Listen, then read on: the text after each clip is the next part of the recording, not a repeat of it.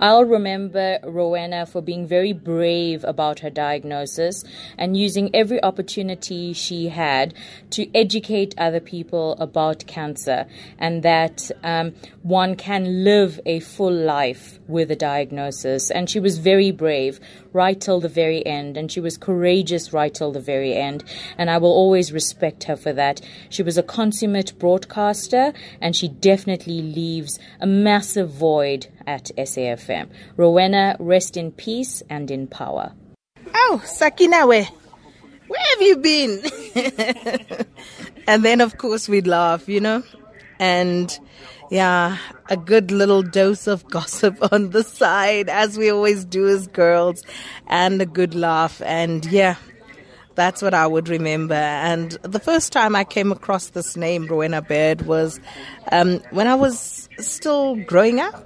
And she was already in the industry by then. And I remember um, picking her up again when she was at Kaya FM. And then it got to the point where we met here at the SABC and worked on the same platform on back to back shows, as it were. And then, yeah, that, that friendship grew, the sisterhood was cemented. And I remember getting the invitation to her 50th birthday party. And during that week because we would go and visit her, uh, literally take a stroll through the tunnel from TV Park to Radio Park, just to go and say hi and just to find out how she was doing. Because, like everybody else, you know, I was very concerned about her health and well being. And before her 50th birthday, I remember seeing her and was very perturbed by her state at the time and really just could not bring myself to it. And I remember Tsepiso Makwetla also calling, and then I was like, Tsepiso, no.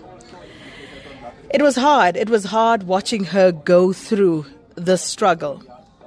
It was really difficult. And watching her put on that brave face. And, and, and one knew it was just that. It was her putting on a brave face. But I guess it was also true to this Amazon that she was, the strong woman that she didn't want anyone to pity her. She didn't want anyone to feel sorry on her account. And therefore, you would be the one sad and down, and she would be the one actually pipping you up. And I remember when she said, No, we must do coffee we'll, uh, on her last day. And I said, Yeah, we should. And if I'm being honest, I never thought that the end would come this soon. For some reason, I thought we had time, which we obviously didn't. So, yeah, it's with great sadness that we say goodbye to someone who has managed to leave an indelible mark on all of our memories, and she will forever be remembered. And that infectious laugh, and, you know, just that no nonsense approach, because she could tell you off without you necessarily feeling too offended, you know, and getting the message. But we won't have that anymore, at least not in these corridors. So we certainly have lost. I've lost a friend, a sister. The colleagues have lost pretty much the same. And more than just us, I think the nation has lost one of its brightest stars. And we can only hope and pray that she is in a better space. So, one of the major things I've learned from Roi, or Roro as I used to call her, is living a purposeful life. We knew that the end was coming. She prepared us all very well. And uh, sometimes she'd get annoyed when people say to her, you're going to get better. And she'd say to me, why tell me that I'm going to get better when I know that I've reached the end?